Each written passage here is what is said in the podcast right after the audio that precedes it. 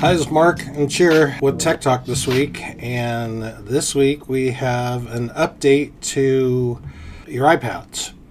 And do you want to let them know? Or do you want me to tell them about the iPads, about the new update? Well, it's not really new, is it? It's not really a new update, it's just a refresher or reminder for you guys. So, with the iPads that we are handing out, we just want to let you know that we will not be providing any keyboard cases along with those iPads. Your phone will come with a cell phone cover, but your your iPad will not.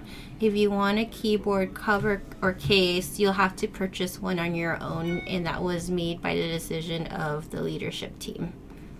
Yep. So don't throw stuff at us because it wasn't our decision.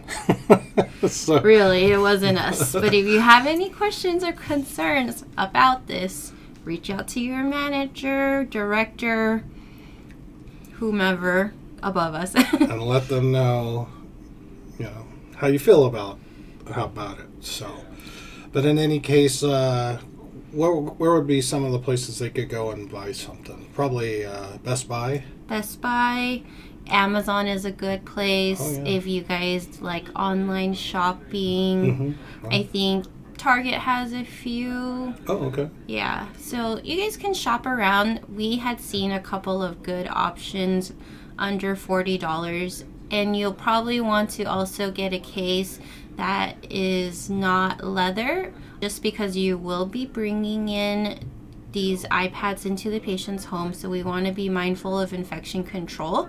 Plastic cover plastic covers are good. So if they use alcohol on a leather cover, Probably it'll will- shrink up. Probably damage it. it probably wouldn't be good.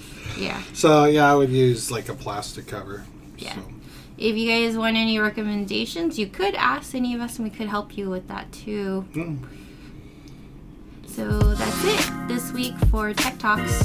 See you later. Bye.